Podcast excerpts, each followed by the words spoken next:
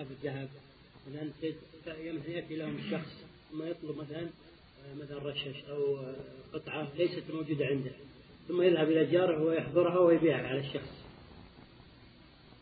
إذا أحضرها قد اشتراها من صاحبها أو باع باعها من بأس أو أحضرها كالوكيل يبيعها عن جاره ما هي بأس. عن جاره. وكيلا وكيلا. أو اشتراها من جاره وقبضها ثم باعها للراغب ما هي بأس. كحال التجار. أحيانا يصير بينهم اتفاقية نعم. أنت أنت عندك سيارة على رابطها الشخص وجاء جارك يبيها السيارة وقال جارك لا أنا أكفيك المؤونة أروح أشتريها لك وكيل عنك يشتريها منك لا بأس. أو يشتريها منك ثم يبيع عليها نعم. الذي اشترى بيت بالربا ثم كمل الدفع كله ثم بغى يتوب يعني ماذا يسوي؟ يترك البيت يبيع البيت ماذا يسوي؟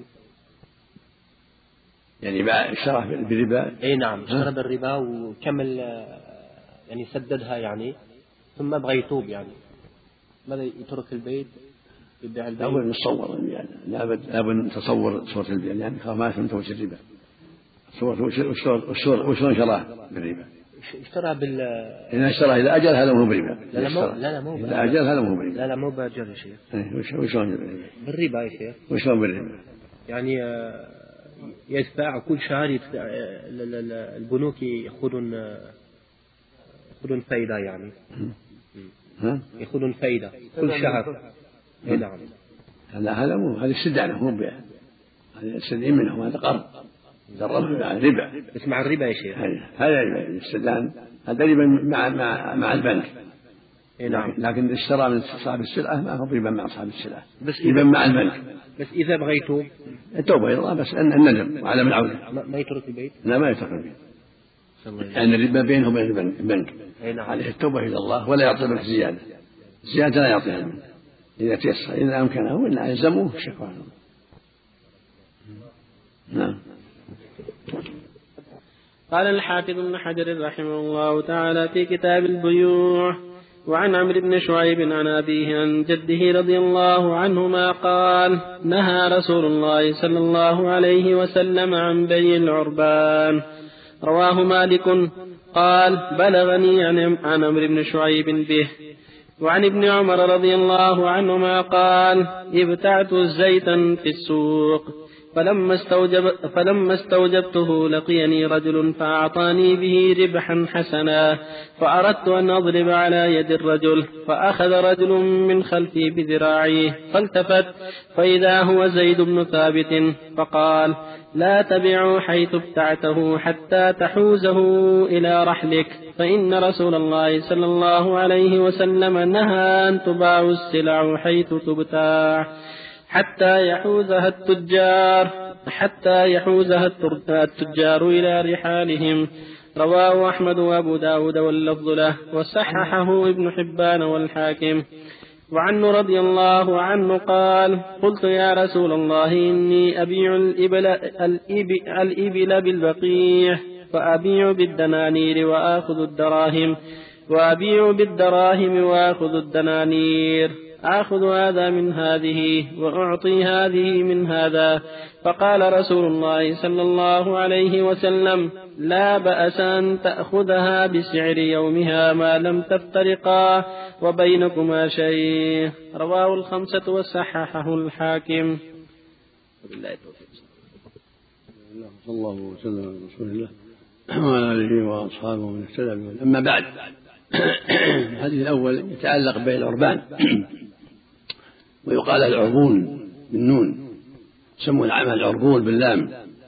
والعربون ويقال العربان هو ما يقدمه المشتري في من الثمن للبائع حتى يؤكد البيع.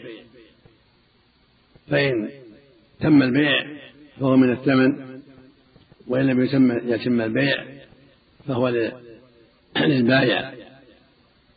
وقد يرده على صاحبه على حسب اتفاقهما. فيشتري مثلا البيت بكذا وكذا يعطي العربون خمسة آلاف عشرة آلاف على أن يمهله شهرا أو شهرين أو كذا فإن تم البيع وآتى بالثمن وأحضره والا فله العرفون في مقابل تعطيله وتأخيره المده التي ينتظره فيها. جاء في حديث مالك أن الرسول نهى عن بيع العربان ذكره مالك بلاغا عن عمرو بن شهر بن جدة. وهو حديث ضعيف. بلغات مالك ضعيفة رحمه الله. والصواب جواز ذلك. قد افتى بذلك عمر رضي الله عنه افتى ببيع العربان والحاجة ما استهل ذلك. فإذا دفع إلى زيد أو عمر دراهم معينة. قال هذا العربون إن تم البيع فهو من الثمن. وإن لم يتم البيع فهو لك في مقابل انتظارك لي حتى انظر في الأمر. فلا حرج في ذلك سواء المبيع في بيت أو أرض أو سيارة أو غير ذلك.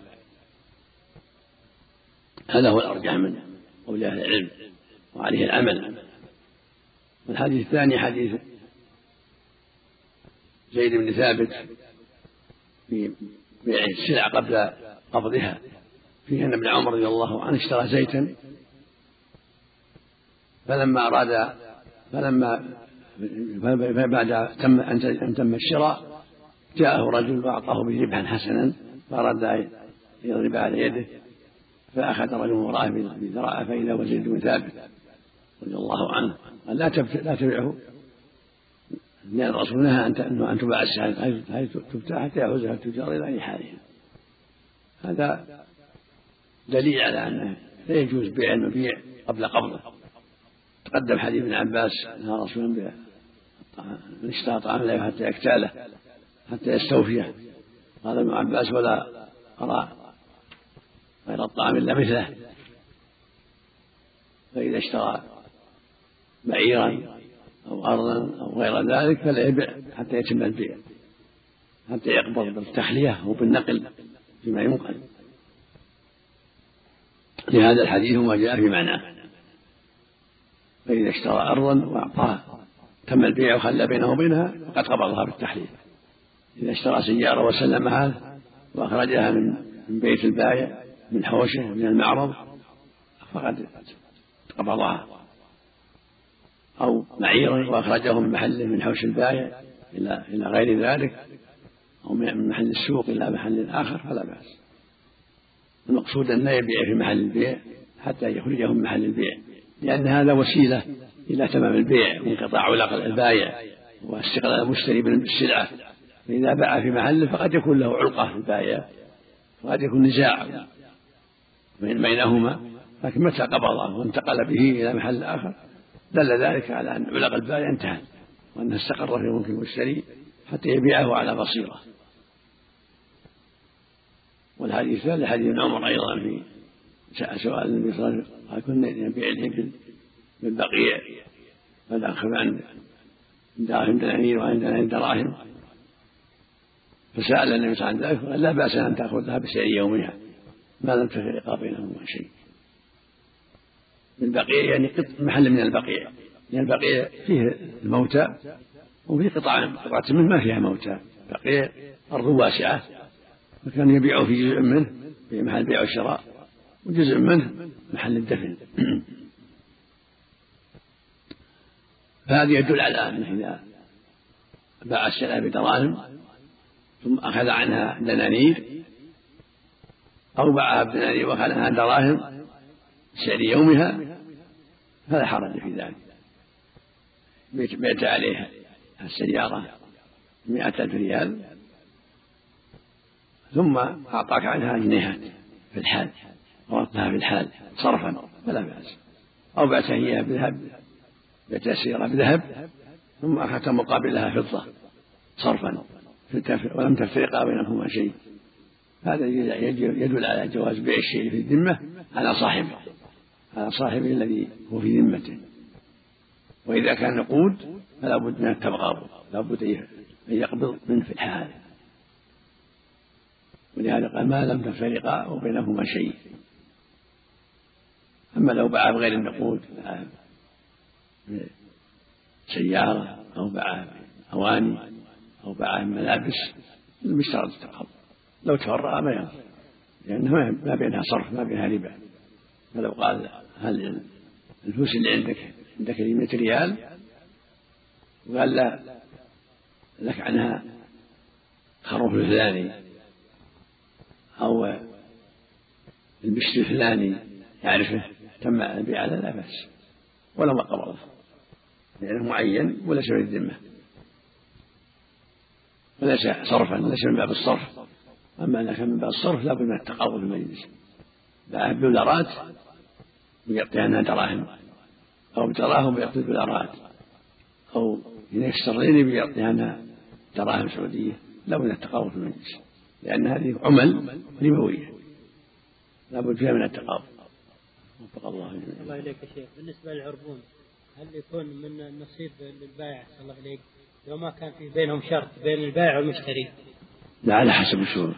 المسلم على شروط. لأن العربون تارة يشترط له له وتارة تكون أمانة مو له أمانة تم البيع ولا أعطاه إياه.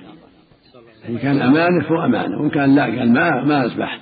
ولا أملك أسبوع ولا شهر إلا لسان العربون لي. يتعطلني يفرقون الزبون يروحون الناس عني. إن كان العربون لي فلا بأس أملك نسمه بي لا. أحسن الله إليك. إذا كان العربون يصل نصف القيمة فلا ي... وما أخذ اللي هو اتفقوا عليه. المسلمون على طيب بدون مقابل يأخذ بدون مقابل. المسلمون على مقابل تضيع الفرص. تفرقوا الناس. يعني يمكن لو يدور ما يشتريها باثنين اثنين ما عاد حصلها صح تفرق لو انتهت بالاوراق لا لا. لابد يأخذها لابد يوري ياخذ لابد أن يخرجها من المعرض احسن لك الحين بعد في بعض المعارض. يبيعه وينتهي. فيقول لصاحب المعرض كأنه وكيل إن شئت أن أبيعه لك. لا, لا, لا يبيعها حتى يخرجها إذا ردها بعد حين لا يكون صاحب المعرض وكيل الآن. إذا ردها بعد حين لا بأس.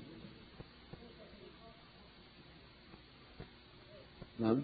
الشيخ يعتبر نعم يقول يعتبر عند جمع العلم يعتبر قابض لأنه أي أي بنك وصل وصل به حصل حصل به المطلوب. ولكن إذا إذا تيسر انه يكون قبضا تام لا بأس يعطيه الدرهم. وأما الشيك هو قبضه في الحقيقة. الله. لأن إنما ذهب حصل به المطلوب. الله إليك. سيارات الخضار الآن الموجودة في سوق الخضار أنها ما تنقل. يبيعها المشتري عند عند مع البائع لين ينتهي؟ منه شلون؟ المش... الحاصل في سوق الخضار أن السيارات الكبيرة هذه أنها ما تنقل تجلس في محلها يبيعها المشتري لين تخلص البضاعة.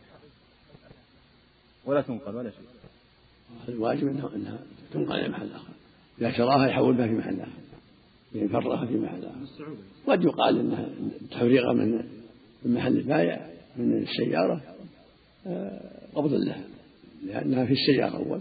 إذا نزلها في السوق هذا قبض تام يعني تلبق الثلاجة عفوا الله تجي من من- مناطق الشام. وتبقى حتى يستلمها البائع اللي يبيع- يبيعها بالتجزئة.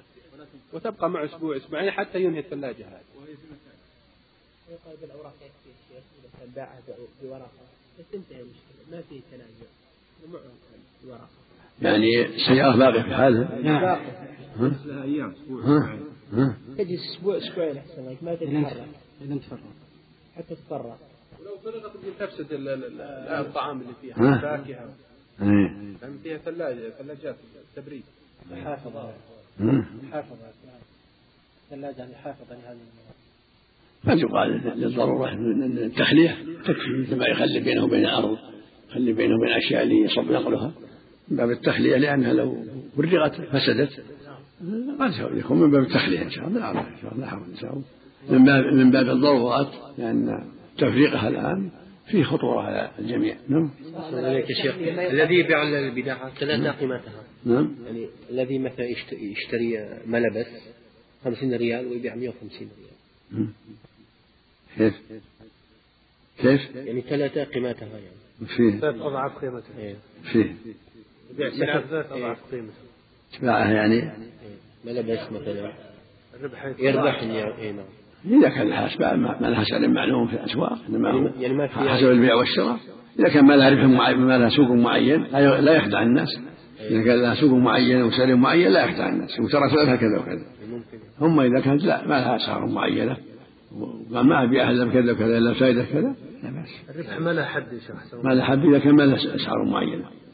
أما إذا كان السوق مسعر هذا في السوق يباع بعشرة ريال وأنت تقول لا ببيع عشرين تغر الناس لا. إذا غر إذا غر نعم لا إذا كان لها إذا كان لها سعر معلوم فقد غره. خدع قد خدعه. ربما ربما قال أن السوق يعني شطارة هذا بيع شطارة. لا ما يصلح. إنسان لها لها سعر معلوم ما يجوز. أما إذا كان لا ما لها سعر. هذا يقول أنا بيع إلا بهكذا. أما إذا كان سعر يقول ترى سعرها في السوق كذا ولكن ما أنا بيع إلا بكذا تبي تقول والله ولا أروح تشتري من غيري. يصلح. هذا المسلم يكون مسلم. لا لا يخدعه. خيار الغبن هل له مدة معينة؟ حسب. العلم إذا علم بالغبن هذا هو. فإذا علم به التساهل وظهر منه ما يدل على أنه راضي بطل خياره أما بعد قال الحافظ ابن حجر رحمه الله تعالى في كتاب البيوع وعن ابن عمر رضي الله عنهما قال نهى رسول الله صلى الله عليه وسلم عن النجش. متفق عليه. وعن جابر رضي الله عنه أن رسول أن النبي صلى الله عليه وسلم نهى عن المحاقلة والمزابنة والمخابرة وعن الثنيا إلا أن تعلم. رواه الخمسة إلا ابن ماجه. وصححه الترمذي. وعن أنس رضي الله عنه قال نهى رسول الله صلى الله عليه وسلم عن المحاقلة والمخاضرة والملامسة والمنابذة والمزابنة. رواه البخاري.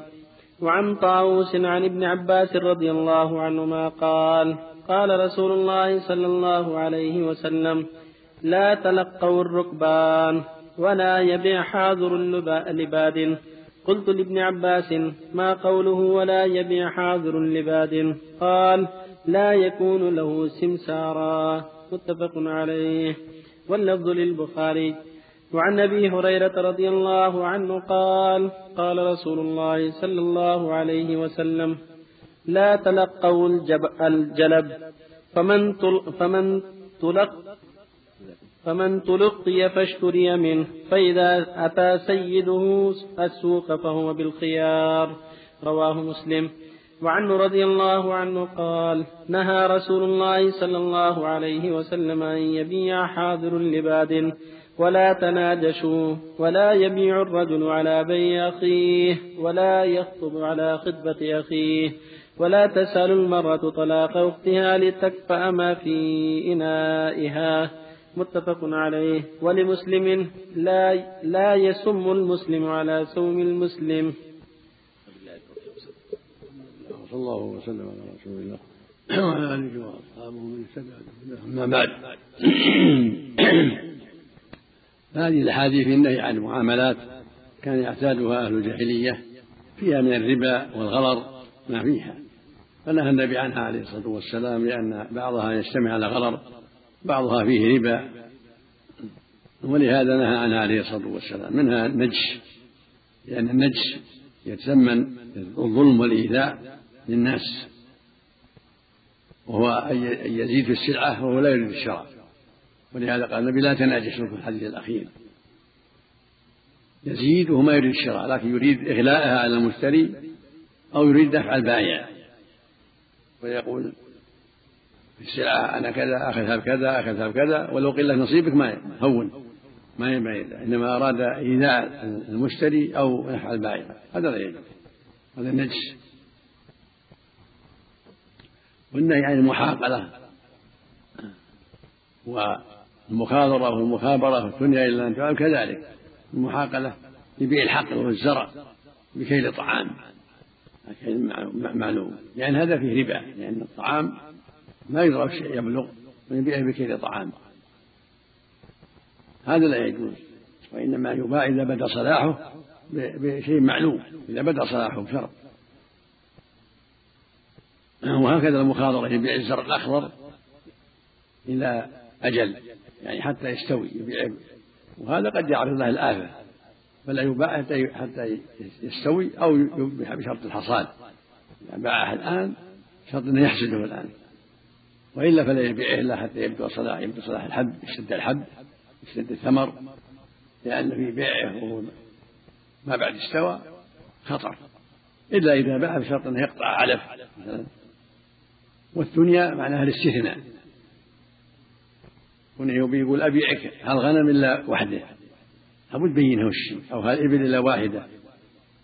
أو أبيعك هالبيت إلا غرفة؟ يبين الغرفة وش يوضحها وهكذا المزابنة يبيع النخل أو أو الزرع مجمل بكيد الطعام. يعني يبيع الزرع هذا بمئة صاع يبيع النخل بمئة كيلو تمر هذا ما يدرى يعني غرض ويكون ربا ما يصلح. لابد يبيعه بالنقود إذا بدا صلاحه بالنقود. إذا بدا صلاحه. وكذلك تلقي الجلب.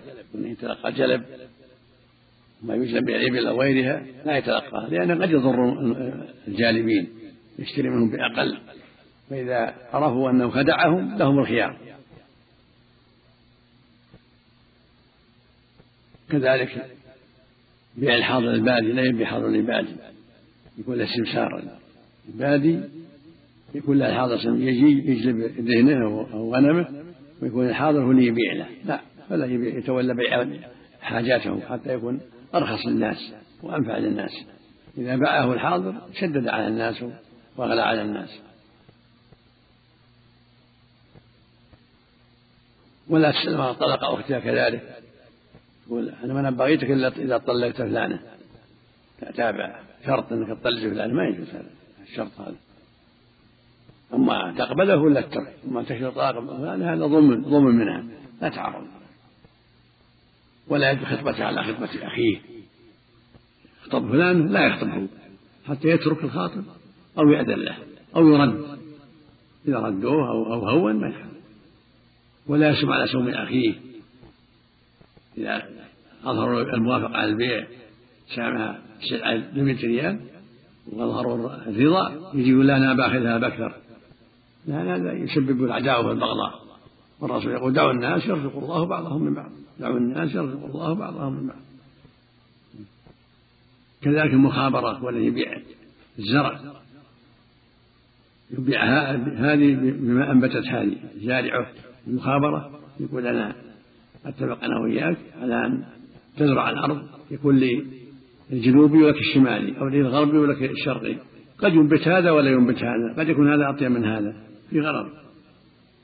يكون تكون المزارعة بالنص جزء مشع بالثلث بالربع أما يقول لي ما على جداول أو للجانب الأيمن أو للشرقي أو الغربي لا يصلح لأن هذا يفضي إلى الغرض. قد ينبت هذا ولا ينبت هذا وقد يكون هذا أطيب من هذا. والرسول نهى الغرض. كذلك الملامسة والمنابذة غرض أيضا. يقول أي ثوب لبسته لمسته فهو عليك بكذا أو لمسه فلان فهو عليك بكذا. هذه ملامسة. ما يجوز قد يلمس ثوب وهو طيب.